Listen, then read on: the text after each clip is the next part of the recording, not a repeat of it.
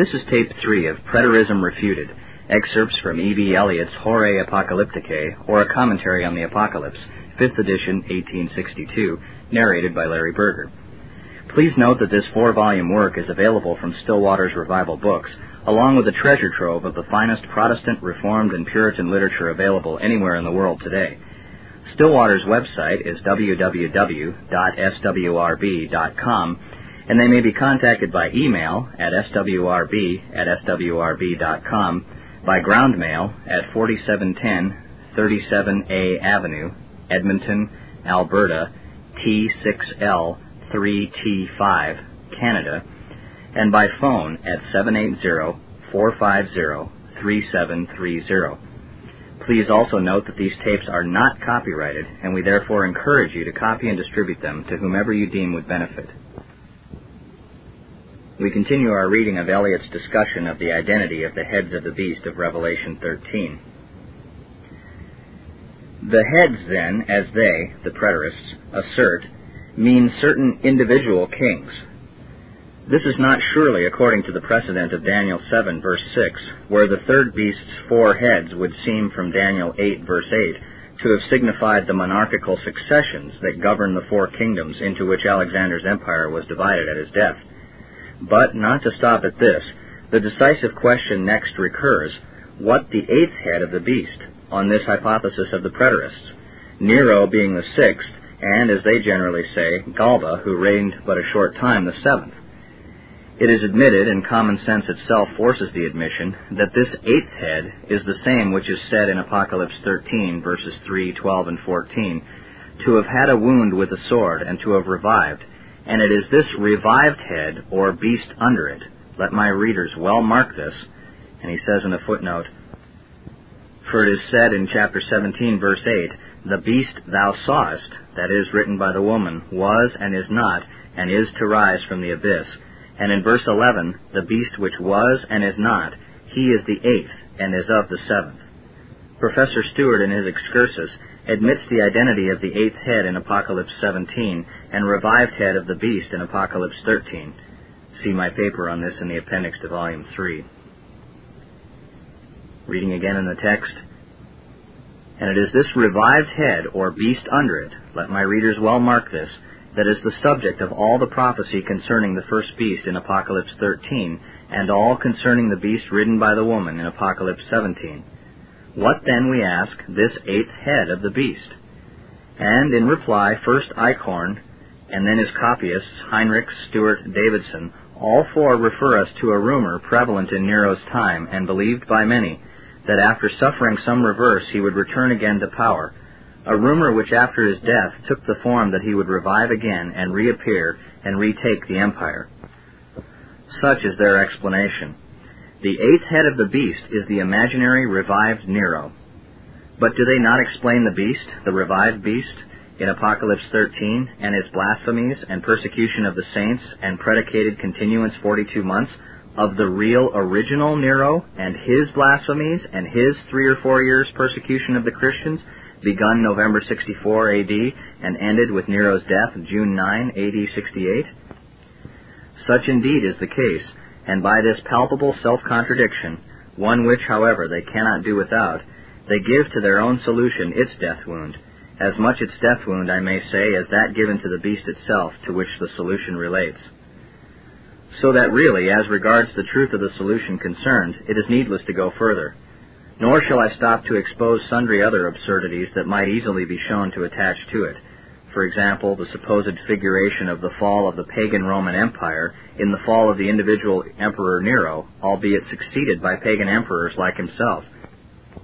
But I cannot feel it right to conclude my critical examination of the system without a remark as to something on this head far graver and more to be reprobated than any mere expository error, however gross or obvious. The reader will have observed that as well Professor Stuart and Dr. Davidson, as the German Eichhorn, explain the repeated direct statements, the beast had a wound with the sword and lived, the beast that thou sawest is not and shall be, and is to ascend from the abyss, and so on, to be simply allusions to a rumor current in Nero's time, but which in fact was an altogether false rumor. That is, they make St. John tell a direct lie, and tell it with all the most flagrant aggravation that fancy itself can suppose to attach to a lie, that is, under the form of a solemn prophecy received from heaven. Now of Eichhorn and others of the same German rationalistic school of theology, we must admit that they are here at least open and consistent. Their declared view of the Apocalypse is as of a mere uninspired poem by an uninspired poet. So it was but a recognized poetical license in St. John to tell the falsehood.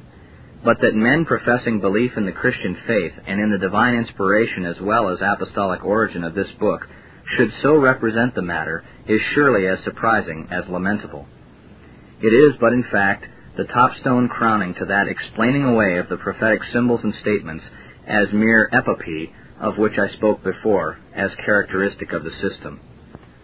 And how does it show the danger of Christian men indulging in long and friendly familiarity with infidel writings?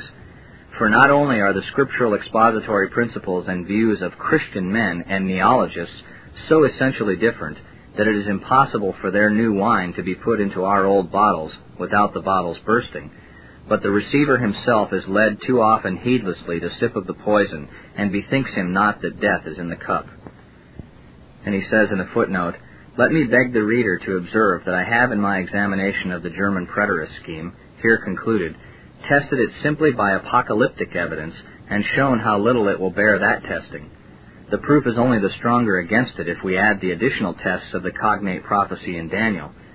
For the identity of the little horn of the fourth of Daniel's four beasts with the last head of the apocalyptic beast is a point clear and irrefragable. And it is on its destruction that Messiah's universal and everlasting kingdom is declared to be established, and that the kingdom and dominion and greatness of the kingdom under the whole heaven is given to the people of the saints of the Most High, even forever and ever. A prophetic declaration this, which is indeed repeated in the apocalyptic figurations, but which on their own mode of reasoning the preterists must, I think, find it more difficult to escape from than even from those to the same effect in the Apocalypse." Section 2. Examination of Bossuet's Domitianic, or Chief Roman Catholic Preterist, Apocalyptic Scheme. It may probably at once strike the reflective reader that if the chronology of Bossuet's scheme, extending as it does from Domitian's time to the fall of the Roman Empire in the 5th century, do in regard of the supposed Roman catastrophe abundantly better suit with historic fact than the German Neronic or Galbaic preterist scheme, it is, on the other hand, quite as much at disadvantage in respect of the other, or Jewish, catastrophe. For surely that catastrophe was effected in the destruction of Jerusalem by Titus, above 20 years before Bossuet's Domitianic date of the Apocalypse, and all that passed afterwards under Hadrian was a mere rider to the great catastrophe. But to details. And here at the outset, Bossuet's vague generalizing views of the five first seals meet us, as if really little more than the preliminary introduction on the scene of the chief dramatis personae, or agents, afterwards to appear in action, that is, Christ the Conqueror, war, famine, pestilence, Christian martyrs, followed in the sixth by a preliminary representation, still as general, of the impending double, or rather treble, catastrophe that would involve Christ's enemies, whether Jews, Romans, or those that would be destroyed at the last day. A view this that even Bossuet's most ardent disciples will, I am sure, admit to be one not worth detaining us even a moment, seeing that, from its professedly generalizing character, the whole figuration might just as well be explained by Protestants with reference to the overthrow of one kind of enemy as by Romanists of another. Nor indeed is there anything more distinctive in his trumpets, with which, however, he tells us there is to begin the particular development of events. For having settled that the Israelitish tribes mentioned in Apocalypse 7 mean the Jews literally, the 144,000 being the Christian converts out of them, and so furnish indication that they are parties concerned in what follows in the figurations, though the temple, all the while prominent in vision, is both in the fifth seal before and in the figuration of the witnesses afterwards, construed by Bossuet not of the literal Jewish temple, but of the Christian church, he coops up these Jews and all that is to be developed respecting them within the first four trumpets, the hailstorm of Trumpet 1 being Trajan's victory over them, the burning mountain of Trumpet 2, Adrian's victories, why the one or the other, or the one more than the other, does not appear, the falling star of Trumpet 3, figuring their false prophet, Barcochebus, son of a star, who stirred up the Jews to war, Of course, however, before the war with Adrian, signified in the preceding vision, not after it, and the obscuration of the third part of sun, moon, and stars in Trumpet 4, indicating not any national catastrophe or extinction, but the partial obscuration of the scriptural light before enjoyed by the Jews through Aqabah's rabbinic school then instituted and the publication of the Talmud. As if, forsooth, the light of Scripture had shone full upon them previously, and not been long before quenched by their own unbelief, even as St. Paul tells us that the veil was upon their hearts. Did Bossuet really believe in the absurdity that he has thus given us for an apocalyptic explanation? In concluding, however, at this point with the Jews, and turning to Rome pagan as the subject of the following symbolizations, he acts at any rate as a reasonable man, giving this very sufficient reason for the transition, that they who were to suffer under the plagues of the 5th and 6th trumpets are marked in Apocalypse 9:20 as idol worshippers, which certainly the Jews were not. A palpable distinctive, this which, but for stubborn fact contradicting our supposition, one might surely have thought that no interpreter of this or of any other apocalyptic school would have had the hardihood even to attempt to set aside. Only does not the statement about the unslain remnants non-repenting of them imply that the slain part had previously been guilty of the self-same sins of idolatry? So, passing now to the heathen Romans, with reference to their history in the times following on Bar Kokhibas and the Talmud, the scorpion locusts of Trumpet 5 are made by our expositor to mean poisonous Judaizing heresies, which then infected the Christian church. Was it not a piece of waggery in Bossuet, exclaims Moses Stuart, so to explain it? Trumpet 6, somewhat better, the loosing of the Euphratian Persians under Sapor, that defeated and took prisoner the Emperor Valerian, though it is to be remarked that Valerian was the aggressor in the war, not Sapor, and his defeat in Mesopotamia some way beyond the Euphrates. All which, of course, offers no more pretensions to real evidence than what went before. Indeed, its total want of anything like even the semblance of evidence makes it wearisome to notice it. Yet it is by no means unimportant with reference to the point in hand, for it shows, even to demonstration, the utter impossibility of making anything of the seals and trumpets on Bossuet's scheme. Let us then hasten to what both he and his disciples consider to constitute the real strength of his apocalyptic exposition, that is, his interpretation of the beast from the abyss with its 7 heads and 10 horns, and of the woman riding on it, as symbolizations respectively of the pagan Roman emperors and pagan Rome. The notices of this beast occur successively in Apocalypse 11, 13, and 17. First, in Apocalypse 11, the beast is mentioned passingly and anticipatively as the beast from the abyss, the slayer of Christ's two witnesses. Next, in Apocalypse 13, it appears figured on the scene as the dragon's successor, bearing 7 heads and 10 horns, 1 head excised with the sword but healed, another beast, 2-horned, accompanying it as its associate and minister, and its name and number being further noted as 666. Once more in Apocalypse 17, it appears with a woman declared to be Rome, seated on it, and sundry mysteries are then expounded by the angel about its 7 heads and 10 horns. Now then for Bossuet's explanation.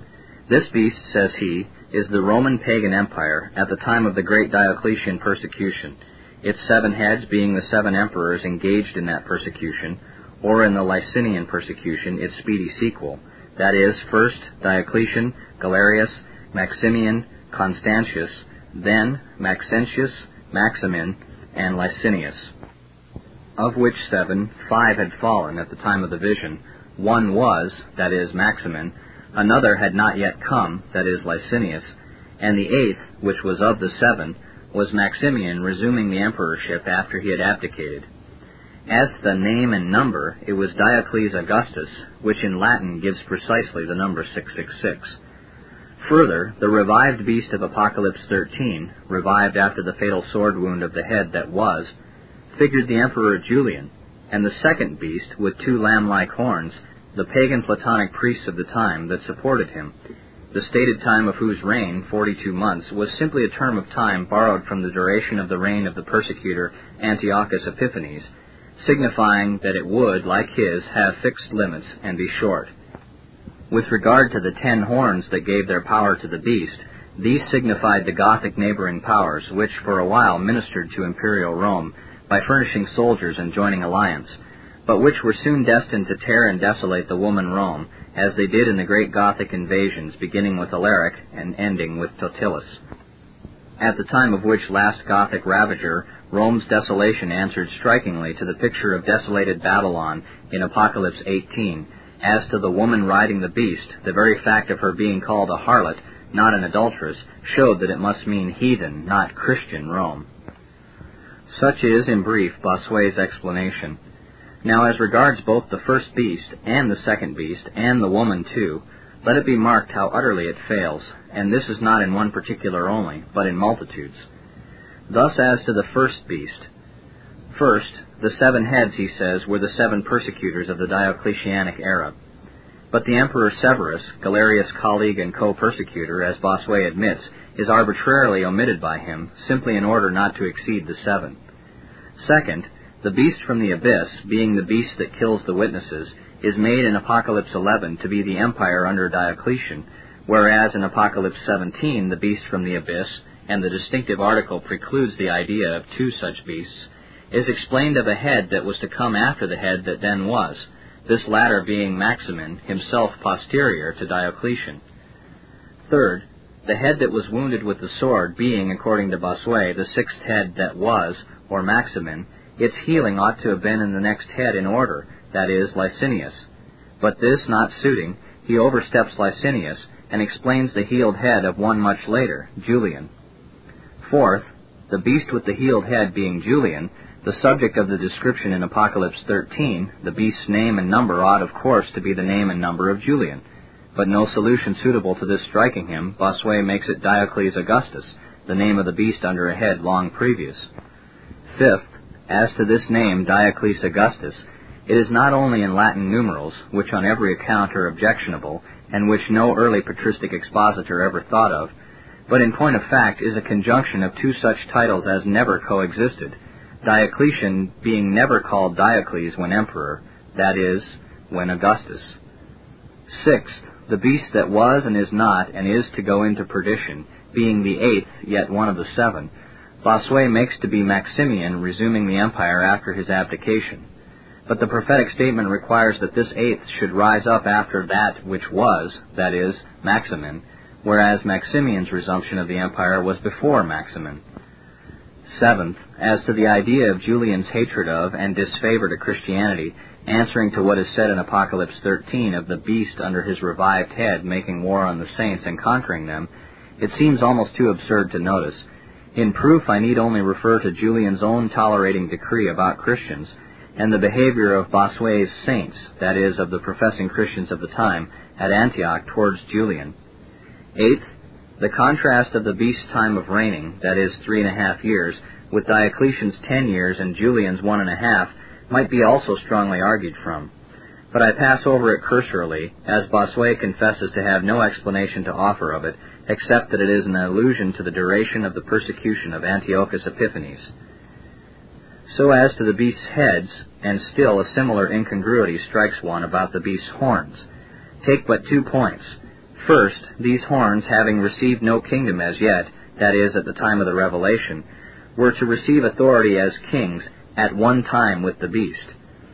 So the doubtless true reading and the true rendering, as Bossuet allows. But how then applicable to the kings of the 10 Gothic kingdoms, kingdoms founded long subsequent to both Diocletian and Julian, and when the Roman Empire under their headships, which is Bossuet's beast, had become a thing of the past? To solve the difficulty, Bossuet waves the magician's rod, and without a word of warning suddenly makes the beast to mean something quite different from what it was before, that is, to be Rome, or the Roman Empire, of a later headship than the eighth, or latest specified. Says he, quote, "Their kingdoms will synchronize with the beast, that is, with Rome, because Rome will not all at once, that is, not immediately on the Goths' first attacks, begun about A.D. 400, have lost its existence or all its power." Close quote. Yet again, secondly, these horns were with one accord to impart their power and authority to the beast, of course after themselves receiving this authority, that is, as the context of the verse demonstrates, after receiving their kingdoms. But how so? Says Bossuet, because of their giving their men to be soldiers of the Roman armies, and of their settling as cultivators in the empire, and making alliances with the Roman emperors. But as to time, could this be said of the reigns of Diocletian or Julian, when the Gothic 10 kings had received no authority as kings in the apocalyptic sense of the word? And as to the character of the thing, could it be said of the Gothic settlements in the empire, when sometimes terrible and destructive, like that of the Visigoths under Valens, that it was a giving their power with one accord to the Romans? Then turn we to the second beast, and let me here simply ask, how could Bossuet's pagan philosophers, zealots that blasphemed Christ as the Galilean, answer to the symbol of a beast with a lambskin covering, the recognized scriptural emblem under the Old Testament of false prophets who yet profess to be prophets of the true God, and he refers us to Zechariah 13:4, under the New Testament of such as would hypocritically pretend to be Christians, and he refers us to Matthew 7, verses 15 and 22. Once more, as to the woman, and here, first, instead of the word porne, harlot, fixing her to be Rome pagan, so as Bossuet asserts, not Christian Rome apostatized, it most fitly suits the latter, being applied in the Septuagint to apostatizing Judah, Isaiah 1:21, and so on, in Matthew to an unfaithful wife, Matthew 7:15 and 22. Second, what the mystery to make St. John so marvel with a mighty astonishment, if the emblem meant Rome pagan? He's referring to chapter 17, verse 6. Did he not know Rome pagan to be a persecutor, know it alike by his own experience and that of all his brotherhood?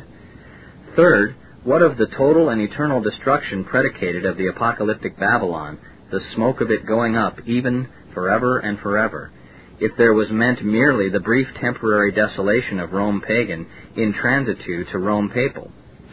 Fourth, what of its being afterwards the abode of all unclean beasts and demons? Would Bossuet, observes Vitringa, have these to be the popes and cardinals of papal Rome? Fifth, was it really Rome pagan that was desolated by the Goths, so as Bossuet and his followers would have it? Surely, if there be a fact clear in history, it is this, that it was Rome Christianized in profession, I might almost say Rome papal, that was the subject of these desolations. As this last point is one which, if proved, utterly overthrows the whole Bossuetan or Roman Catholic apocalyptic preterist scheme, the Romanists have been at great pains to represent the fact otherwise. So Bossuet in his chapter 3, 12 through 16, and Mr. Miley, too, just recently, in his Rome Pagan and Papal. It is well nigh a century since the triumph of the Labarum, says the latter writer in one of his vivid sketches with reference to the epoch of Alaric's first attack on Rome, and Rome still wears the aspect of a pagan city. 152 temples and 180 smaller shrines are still sacred to the heathen gods and used for their public worship, close quote. On what authority Mr. M. makes such an assertion, I know not. Bossuet takes care not quite so far to commit himself. The facts of the case are, I believe, as follows. Constantine did not authoritatively abolish paganism, but he so showed disfavor to it that it rapidly sunk into discredit in the empire, less, however, at Rome than elsewhere. With Julian came a partial and short-lived revival of paganism, followed on his death by a reaction in favor of Christianity. But, quote, from that period up to the fall of the empire, a hostile sect, which regarded itself as unjustly stripped of its ancient honors, invoked the vengeance of the gods on the heads of the government, exulted in the public calamities, and probably hastened them by its intrigues, close quote. So Sismondi, with his usual accuracy, as quoted by Mr. Miley. Of this sect were various members of the Roman Senate, on Theodosius becoming sole emperor, that is, emperor of the West as well as East. One of his first measures, AD 392, was to forbid the worship of idols on the pain of death. At Rome, however, by a certain tacit license or connivance, heathen worship was still in a measure permitted, until in 394 himself visiting Rome and finding a reluctance to abolish what remained of pagan rites on the part of many of the senators, Theodosius withdrew the public funds by which they had been supported.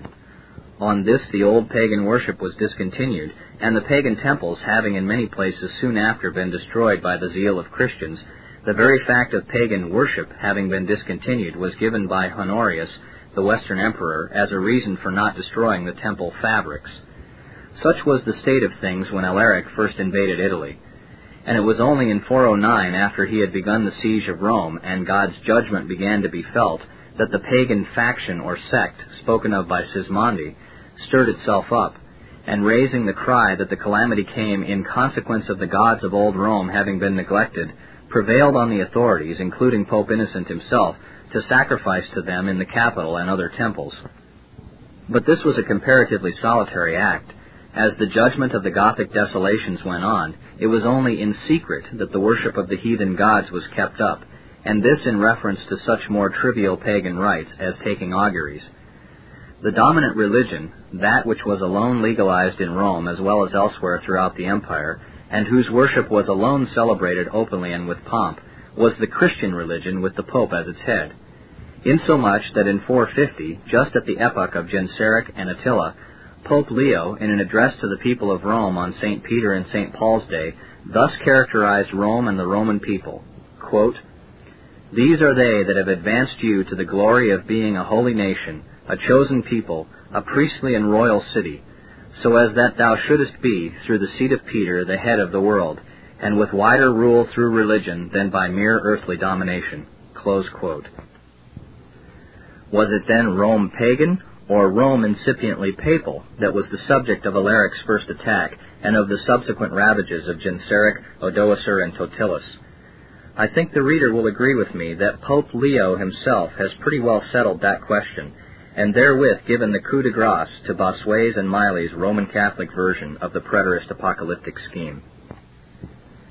This concludes the excerpts from Eliot, which we trust have adequately and irrefutably displayed the scriptural and historical fallaciousness of preterism. As mentioned in the preface, two invaluable works to assist in the study of the Book of Revelation are David Steele's Notes on the Apocalypse and Alexander MacLeod's Lectures upon the Principal Prophecies of the Revelation. Since space permits, I'll conclude with portions of each of these. First, a brief but very helpful encapsulation of necessary prerequisites to correctly interpreting Revelation, taken from Steele's notes. Second, MacLeod's excellent synopsis of the entire book of Revelation, extracted from Chapter 2 of his book. First, then, David Steele. The heavens and the earth did not make themselves. The material universe furnishes to the intelligent creature a visible demonstration of the eternal power and Godhead of its author. Besides, a sense of deity is essential to humanity, and a supernatural revelation is not necessary to convince rational beings that there is a God. Man is a dependent being in common with all other creatures, and all creatures depend upon a first cause. That cause is God. Dependent as a creature, man may know something of the natural perfections of his Maker, and possessing a conscience, which implies accountability to a superior, he must know something of the moral attributes of God. In view of these positions, we may account for the fact, too often overlooked by the reader of the Bible, that the Holy Spirit directed the first of all historians to begin his narrative so abruptly. Assuming that the reader is already assured of God's being, Moses proceeds at once to account for the origination of the material universe. In simple narrative, he writes, "In the beginning God created the heaven and the earth." Thus God's being and the eternity of his being are assumed as known by the first inspired penman, a fact or principle not to be disputed. True, the being of God has been questioned, but only by fools, brutish people, who by their atheistical suggestions have proclaimed to their fellows their brutish folly. Psalm 14:6 and 94:8 and 9. As the Bible takes for granted that mankind have had a previous revelation in their own physical and moral constitution, in the visible heavens and earth, the same is true of the last book of the Bible, the Apocalypse. It assumes that the reader has some competent knowledge of the preceding books of the sacred scriptures. The reader is supposed to be acquainted with the patriarchal and Mosaic dispensations of the covenant of grace. Moreover, the moral law, as inculcated in the Old Testament, the Levitical priesthood and ministry, as being shadows of good things to come, the doctrine according to godliness taught in the Gospels and Epistles of the New Testament, are all taken for granted and supposed to be received with a divine faith by all who would profit by this last book of the sacred canon. It is further assumed in the Apocalypse that the humble inquirer into the mind of the Holy Spirit has a knowledge of ancient history, of the character and destiny of Egypt, Babylon, and so forth. And finally, it is requisite that the successful inquirer into the mind of God be acquainted with the language of symbols, and above all, that he be resolved, with the inspired writer John, to take a position with the mystic woman, that is, the faithful church, in the wilderness. And now MacLeod. An outline of the contents of the Book of Revelation, The general arrangement of its several parts is laid down in the command of our Lord in Revelation 1:19, which is now the subject of discussion. Write the things which thou hast seen, and the things which are, and the things which shall be hereafter. Correct method is important in every pursuit. Science cannot exist without it. A few facts on any subject under consideration, regularly classified, furnish more real information than thousands assembled without order and without discrimination. This principle, so well attested by the several branches of natural and moral science, ought not to be neglected by the expositor of the apocalyptical visions. Here, method is necessary to prevent confusion, to ascertain events, and to understand the mysteries of this book. Several excellent commentators infer from the words of my text a threefold division of the general contents of this book. According to this arrangement, the things which thou hast seen are limited to the contents of this chapter from the 12th to the 17th verse, and constitute Part 1 of the whole book. Part 2 embraces the things which are, the present condition of seven churches of Asia Minor, addressed and described in the second and third chapters. Part 3, by far the largest, respects the things which shall be, including the remaining part of the book from the fourth chapter to the end. This arrangement appears to me perfectly correct. I have attended to all that Lord Napier, Dr. Johnson, Mr. Woodhouse, and several other learned men have offered in behalf of a twofold division, without being convinced of its propriety. I readily acknowledge that the original text will admit their translations, write the things which thou seest, even the things which are, and the things which are about to be, but it does not require it, and the standard version is in this instance more congenial with the context. The apostle had already, under the influence of inspiration, seen things worthy of being recorded. Descriptive addresses to several churches then existing were about to be delivered to him, and both these, as well as the predictions of future events, are actually written in this book. The fact is the best commentary on the precept. John did as he was commanded. Part 1. The Vision of the Son of Man, the Candlesticks, and the Stars. This general division is very short. It is contained in the first chapter from the 12th to the 17th verse. It is, however, a very interesting vision and happily introductory to each of the other general divisions of the Apocalypse. While it displays in a remarkable manner the dignity of Christ's person and the extent of his authority over things visible and invisible, it furnishes an application of symbolical language eminently useful in illustrating the succeeding prophecies. I saw seven golden candlesticks, and in the midst of the seven candlesticks one like unto the Son of Man, clothed with a garment down to the foot, and girt about the paps with a golden girdle. His head and his hairs were white like wool, as white as snow, and his eyes were as a flame of fire, and his feet like unto fine brass, as if they burned in a furnace, and his voice as the sound of many waters. And he had in his right hand seven stars, and out of his mouth went a sharp two-edged sword, and his countenance was as the sun shineth in his strength. In this striking representation, the Redeemer of the Church appears exalted above all creatures, God-man, preserving and sanctifying his churches, supporting and directing the angels or ministers, and promoting the glory of the Godhead by securing our salvation. The scenery is borrowed partly from the system of the universe, as in the mention of sun and stars, and partly from the Old Testament temple service, wherein the high priest and the golden candlesticks prefigured Messiah and the several churches. The phraseology and the application of it coincide with the predictions of Daniel chapter 10. The churches and ministers are said to be seven in number because it was intended to make special communication of the Apocalypse to seven particular churches, and because also seven is a symbol of completeness both among Jews and Gentiles, and in this sense repeatedly employed in the work which we are considering. Part 2. Description of the actual condition of the seven churches. This part of the Apocalypse embraces the second and third chapters. It is longer than the first, but it is short compared with the third part. The first part served not only to give a general and happy view of the Mediator, in connection with his church and her ministers universally, but also to show the particular interest which he had in each community, as exemplified in the case of seven adjacent cities in Asia Minor. This part, by describing the religious state of several well-known churches, serves to illustrate the general principle of Christ's superintendency, as well as to show in all ages the things in ecclesiastical bodies of which he approves or disapproves. An actual description, moreover, of these churches which are here addressed, served in the first instance both to procure a ready reception for this inspired book and also to confirm the faith of the primitive Christians in a work which portrayed with so much fidelity and accuracy the state of religion in the cities to which it referred. Thus, by a declaration of general principles in the first place, and by a delineation of existing facts in the second, the way is prepared for entering upon that prospective history, which in the third place constitutes the principal part of the Apocalypse. The seven epistles, now under consideration, are accordingly to be viewed as history. They are, of course, at present as interesting as ever. They illustrate doctrine, they inculcate obedience, now as well as in the first or second century. The character in them described and the treatment due to it from the moral governor of the universe will always be profitable subjects of investigation. In this point of view, therefore, these epistles may be said to have a prospective reference. The thing that hath been, it is that which shall be, and that which is done is that which shall be done. To the churches of America, of Africa, and of Europe, as well as those of Asia, they will lie applicable so far as their character corresponds with that which is given in this book. I am not, however, capable of perceiving any advantage to be derived from giving to this part of the Apocalypse the title of prophecies. It is, to say the least of it, straining a point without an adequate object. There have not been wanting commentators who class these seven epistles among the predictions of future events.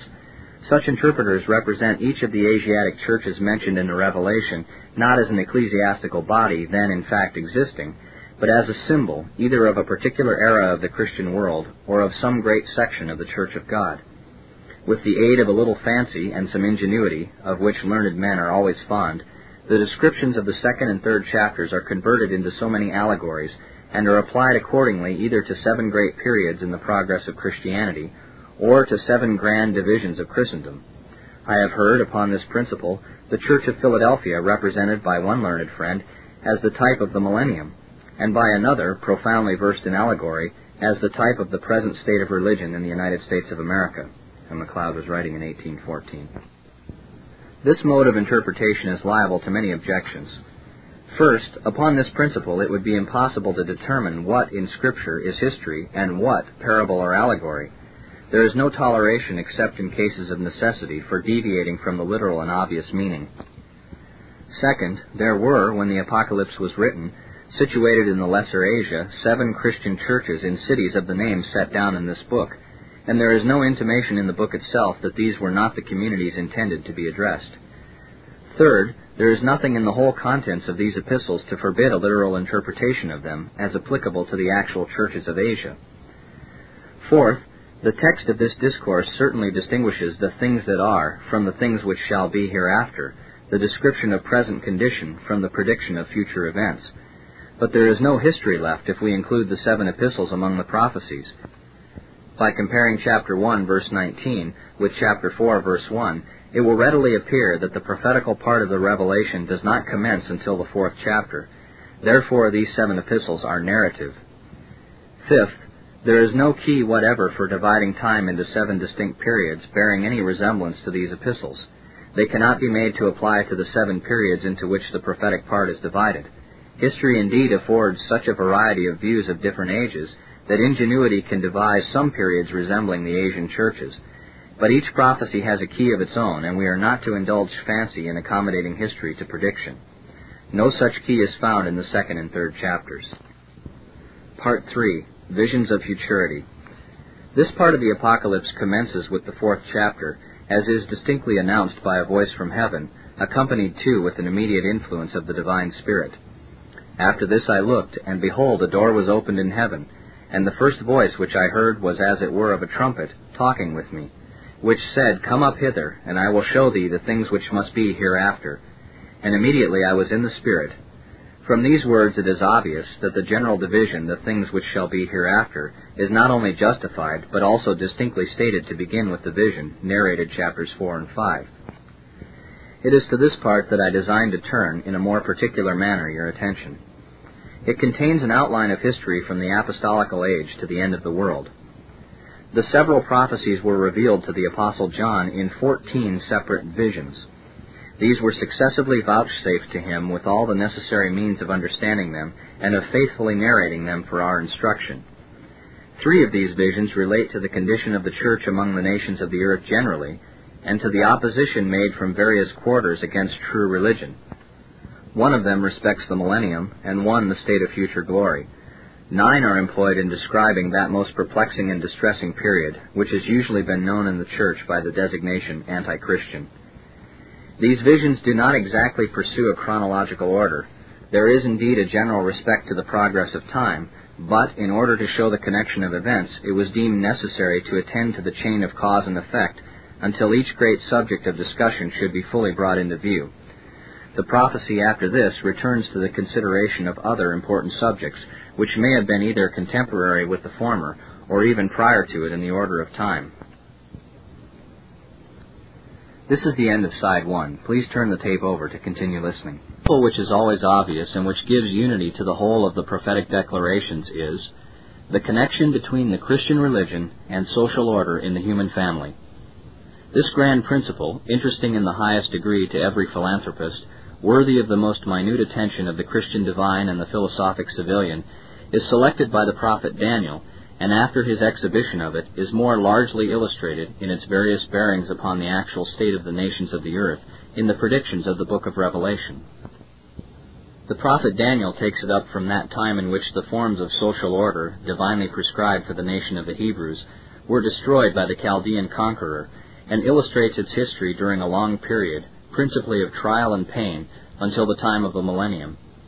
During the whole of this long period, consisting of about 2,500 years from the subjugation of Jerusalem by Nebuchadnezzar, the prophet exhibits the Church of God in a state of depression, and the character of the kingdoms of this world hostile to the moral principles which Jehovah commands the sons of men to observe in their collective as well as in their individual capacity. The triumphs of unrighteousness over religion and morality, and over the peace, the persons, and the rights of men, especially of religious men, are depicted in the page of inspiration with a pencil as bold as it is correct.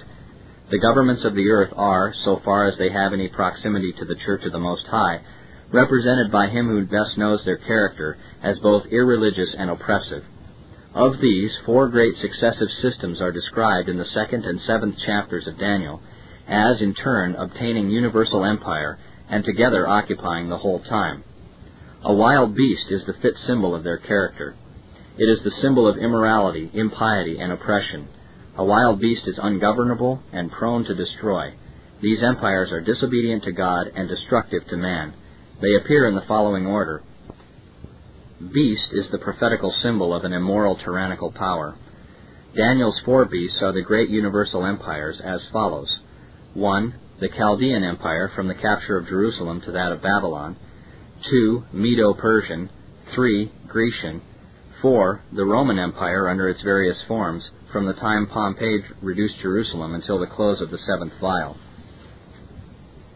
Before the revelation was given to John the Divine, the 4th beast of Daniel, or the Roman Empire, had obtained full power.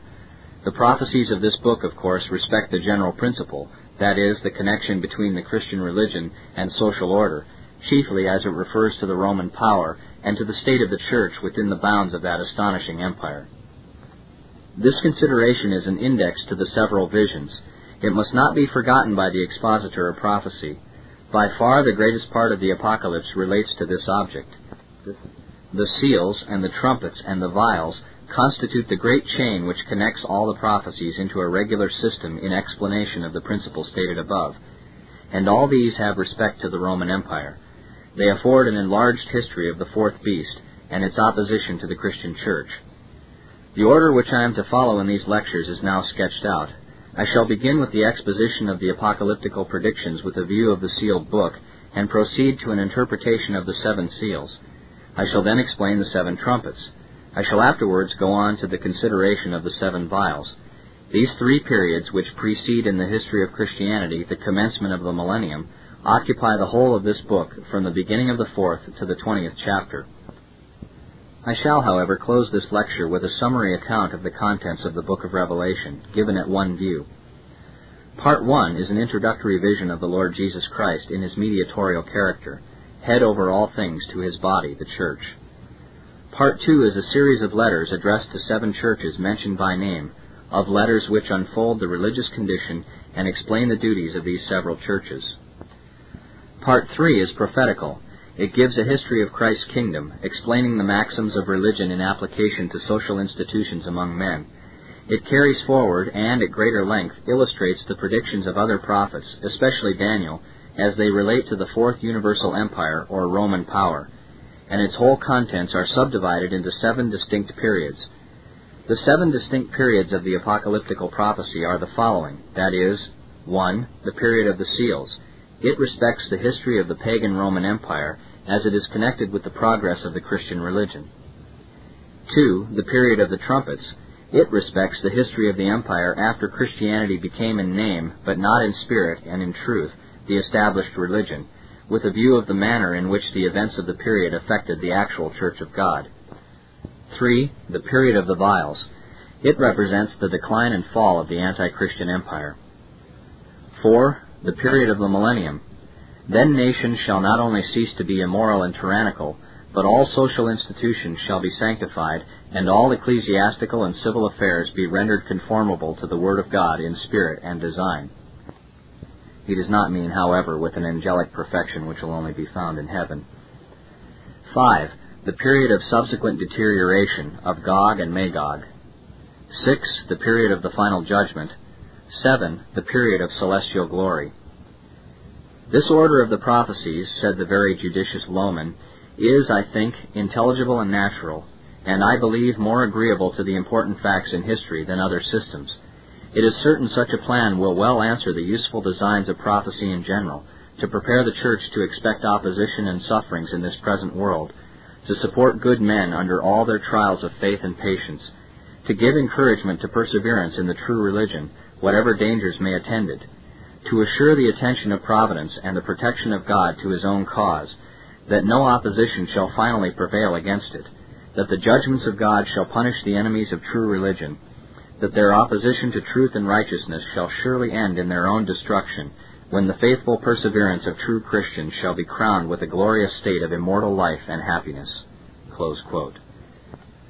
Let us, my brethren, endeavor to secure for ourselves an interest in that religion which will certainly enable us to support with fidelity toward God the profession of our faith, and also after the toils of this life are ended, to pass into the place of perfect holiness and happiness. Amen.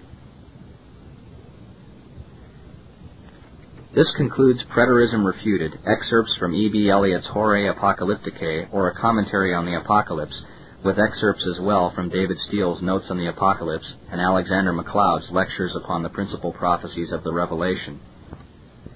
Eliot's 4-volume work and Steele's and MacLeod's 1-volume works are available from Stillwater's Revival Books, along with a treasure trove of the finest Protestant, Reformed, and Puritan literature available anywhere in the world today. Stillwater's website is www.swrb.com, and they may be contacted by email at swrb@swrb.com, by ground mail at 4710 37A Avenue, Edmonton, Alberta, T6L 3T5, Canada, and by phone at 780-450-3730. Please also note that these tapes are not copyrighted, and we therefore encourage you to copy and distribute them to whomever you deem would benefit.